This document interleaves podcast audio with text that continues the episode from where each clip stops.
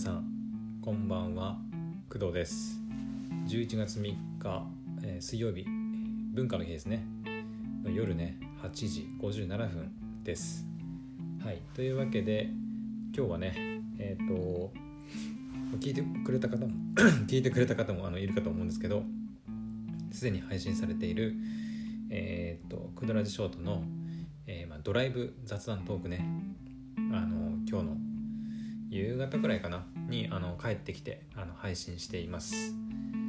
はい。なのでねあの私の雑談トーク聞きたい方は、まあ、そちらをね、まあ、聞いていただきたいなというふうに思います。うん。まああのドライブでね、まあ、髪切りに行ったんですけどはい。まあかなりね長い状態だったのであのまあ結構ね短くなってまああの普通のね男性に比べたらまだ全然長いですけど、まあ、あのその辺のねあの詳しい髪の話に関しては、えー、とドライブトークの、えー、と後編の方かな後編というか帰りかなの方でいろいろ話しているのであの聞いてみてください。はい。ってな感じですね今日は。はい。でそうだな。それからえっ、とねついさっきねあの YouTube であのとある動画を見ましてあのあのひろゆきさんっているじゃないですかのあのひろゆきさんのあの書かれた本のね「あのひろゆきの新未来予測」っていうあの書籍をねあの解説しているあの YouTube 動画を、えー、と先ほどあの視聴しましてあのちょっとねいろいろ思ったことがあったのでちょっとお話ししようかなと思います。はい、でえっとまあいろいろねあの書説書籍のね解説の中でいろいろまとめられて、まあ、要点がねこうこうこうでこうこうこうこうみたいな感じでいくつかあるんですけどその中でもねえっと、まあ、地方がねあのどんどんこれからは日本ではあの寂れていって、まあ、都市に、まあ、人人とかね、まあ、いろんなものが一極集中していくっていう、うん、話とかがあったんですけどでねあのこの前あの私ねあのスマウトっていう、えーと、移住マッチングサービスを使ってますとかあと地域おこし協力隊の、まあ、マッチングに、まあ、応募してみたとかっていう、まあ、お話ししたと思うんですけどあの今ねあの私は青森に住んでるんですけど他の地域にあの移り住んでみたいなとかいろいろ考えてたわけですよ。でえっとまあ、いろんな地域からね、あのー、スマウトを通していろいろスカウトのねメッセージをもらったりとかあとこの前の地域おこし協力隊のマッチングでとあだと、えっと、兵兵庫県の、えー、どこだっけな豊岡市とか宮崎県の芝村あと長野県の伊那市だったかなの、まあ、3つの地域からね3つの地域と、まあ、マッチングしたみたいなことを言ったりとかあとなんだっけな、えー、と四国のね愛媛県に今ちょっとあの興味があってあのいろいろ調べてるんだみたいな話したと思うんですけど、はい、そのね話とあの先ほどのね、あの地方がどんどん寂れていって都市に一極集中するよっていう話をこう踏まえて何て言うのかな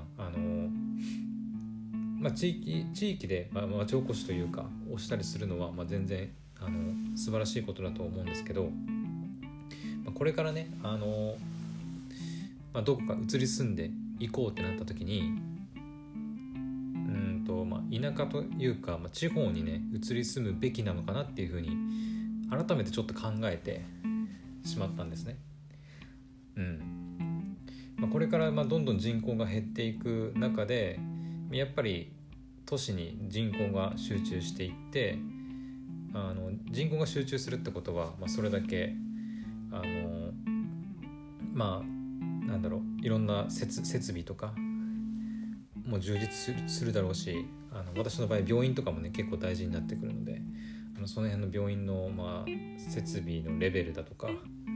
まあ、いろんなものがね都市に集中していくっていうことを考えるとなんか安易にあのなんか地方にねあの移住するのは、まあ、地方といってもあの地方にもなんかこう中核都市とかそれなりに大きい都市はあると思うので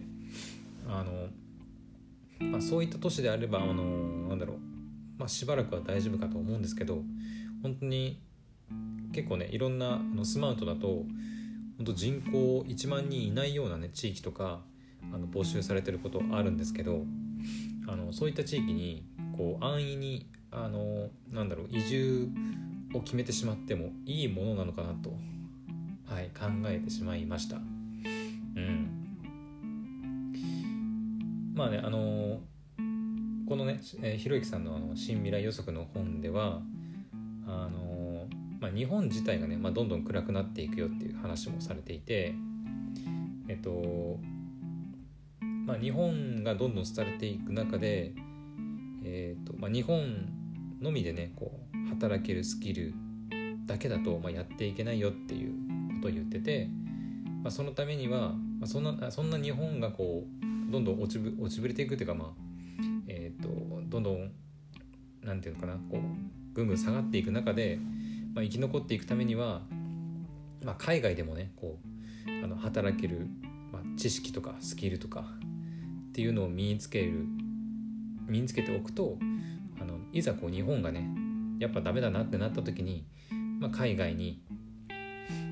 まあ、行って働けばなんとかなるんじゃねえかっていう、まあ、話もねあのされて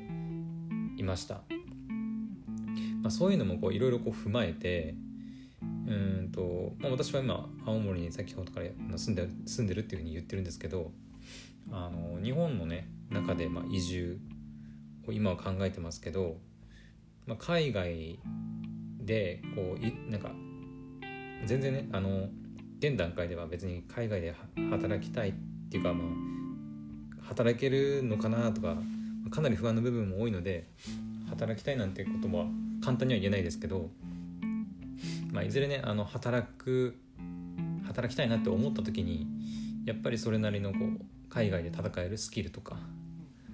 があと、まあ、英語のスキルとかねあの一番大事だと思うんですけどあのその辺がやっぱりあれば、まあ、強いんじゃないかなっていうふうにはあの感じました。うんうんまあ、特にねあのこの話であのなんかこうまとめというか私がこうするみたいなこうあの決定的なまあオチというかまとめみたいなものはないんですけど、うん、その動画を見て私はそんな感じに、うん、いろいろ感じました。うん。地方の移住ね。まあ地方が今人口が減ってきてでその、えーと、地方の都市をこう地域おこし協力隊とかねを使って、えーとまあ、町おこししたいとかっていうのはとても素晴らしいことだと思うんですけどうん。うん。難しい。難しいね。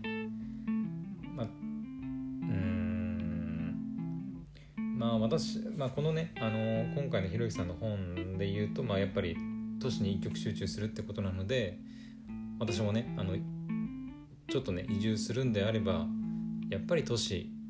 ある程度の人口があってあの、まあ、住みやすいというか設備の整ってる設備あのなんだろういろいろねあの整ってる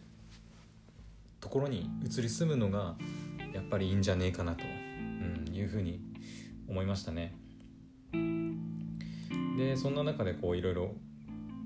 考えて、まあ、愛媛県とかねあの、えー、なんだっけ松山市愛媛県の県庁所在地松山市なんかはあのなんだっけな結構人口も多い都市らしくてうんあの四国の一応なんか四国の中で一番人数人数っていうか人口は多いのかな？っていうぐらい結構ね、まあ、でかい都市ではあるので、まあ、仮にその愛媛のに移住するってなった場合はやっぱり松山市がいいんじゃないかなとかまあもちろんねあの他の都市もあの他の都市をねあの人口ちゃんと見たわけでもないですしあの比較検討したわけじゃないんで、まあ、あくまで人口をこう日本全国のレベルレベルというか日本全国で一覧的に見て、まあ、松山市が結構人口多いよっていう話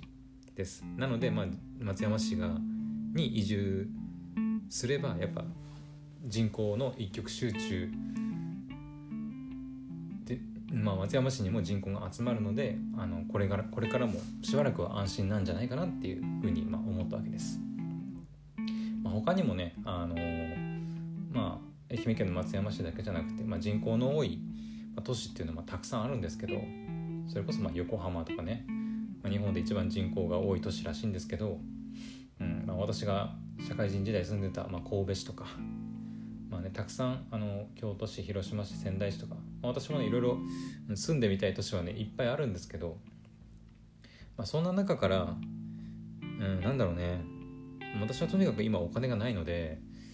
やっぱりあの引っ越しする際にこういくらかこう引っ越し費用というか移住する際に、うん、お金の支援がある地域に、まあ、移住するのが、まあ、いいんじゃないかなというふうに今考えてます。はいまあ、他のねあの、まあ、地域ごとのねあの移住支援制度とかまだそこまで詳しく調べてないので、まあ、ここがいいとか悪いとかっていうのは分かんないんですけど、まあ、そういう基準であの今後はねあの移住する場所とかねまあ調べていけたらいいなというふうに思ってます。はいまあ移住云々する前にまずあのある程度一人暮らしできるレベルのねあのお給料というかあの稼げるように、まあ、まずねならないといけないっていう大前提ではあるんですけど、まあ、移住先であの、まあ、言ったか分かんないですけどあのいろいろねあの移住のサイト調べてるとまあ移住した先でね、まあ、就職したりとかまあ、それこそ地域おこし協力隊に参加するとかね。あとはなんだろうね、まあ、起業するとかまあいろいろお金を稼ぐ方法はあるかとは思うんですけど、まあ、そういうのも含めて移住した後どうやって生活するためのお金を稼いでいくのかっていうのをねあのちゃんとこれから検討していこうかなというふうに、うん、思ってます。はい。このぐらいかな。まあ、これがねあのひろゆきさんの「まあ、新未来予測」っていう本の、まあ、本は読んでないんですけどね、はい。あのゆえー、YouTube のね動画解説あ本のね解説動画を見て、感じた私なりの、まあ、感想というか今思ってる気持ちになります。はい。こんな感じですね。はい。今日はまあこのぐらいかな考えたことというのは。でえっ、と明日はえっ、ー、とそうですね。明日はねあそうだ明日もあのドライブ配信します。はい、と明日はですね朝8時くらいにちょっとね警察署の方にあの行こうかというふうにあの予定しています。あの別に、ね、あの警察署に行くからと言ってねあの別にあのなんか悪いことしたから自首しに行くとかそういうわけではなくてまああの前のあのナイトドライブの時にちらっと言ったんですけど私ねあの車の運転免許証のねあの有効期限が、まあ、そろそろ期限がまあ近くて。免許証って確か、えーと、自分の誕生日の一月後みたいな感じにこう確か設定されてて設定されてるんですけど私の場合、まあ、11月26日誕生日なので、え12月の26だったかなぐらいにあの今持ってる免許証の、まあ、期限がね有効期限が切れてしまうのでえっ、ー、とまあどこだったかな？警察署？えっ、ー、とまああの家にねえっ、ー、と免許更新の時期ですよっていう手紙が来たのであのまあまだね2ヶ月2ヶ月？えー、そうだね1ヶ月近くはまあ期限はあるんですけどまあ早めに行ってしまった方がいいなっていうことで今日ねまあせっかく、まあ、髪も切り切りに行ってきたのでじゃあもうこの流れでもうついでに運転免許証の更新も、まあ、行ってしまおうということで明日朝8時からあの警察署に行って運転免許証の更新をしていきたいと思います。はい。なのでねあの2日連続であのドライブ配信することになるんですけど、まあ、な普段はねなかなか私あの外出ることってあんまないので2日連続で外出するっていうのは、うん、何ヶ月ぶりだろうね。もうほとんど外出てないから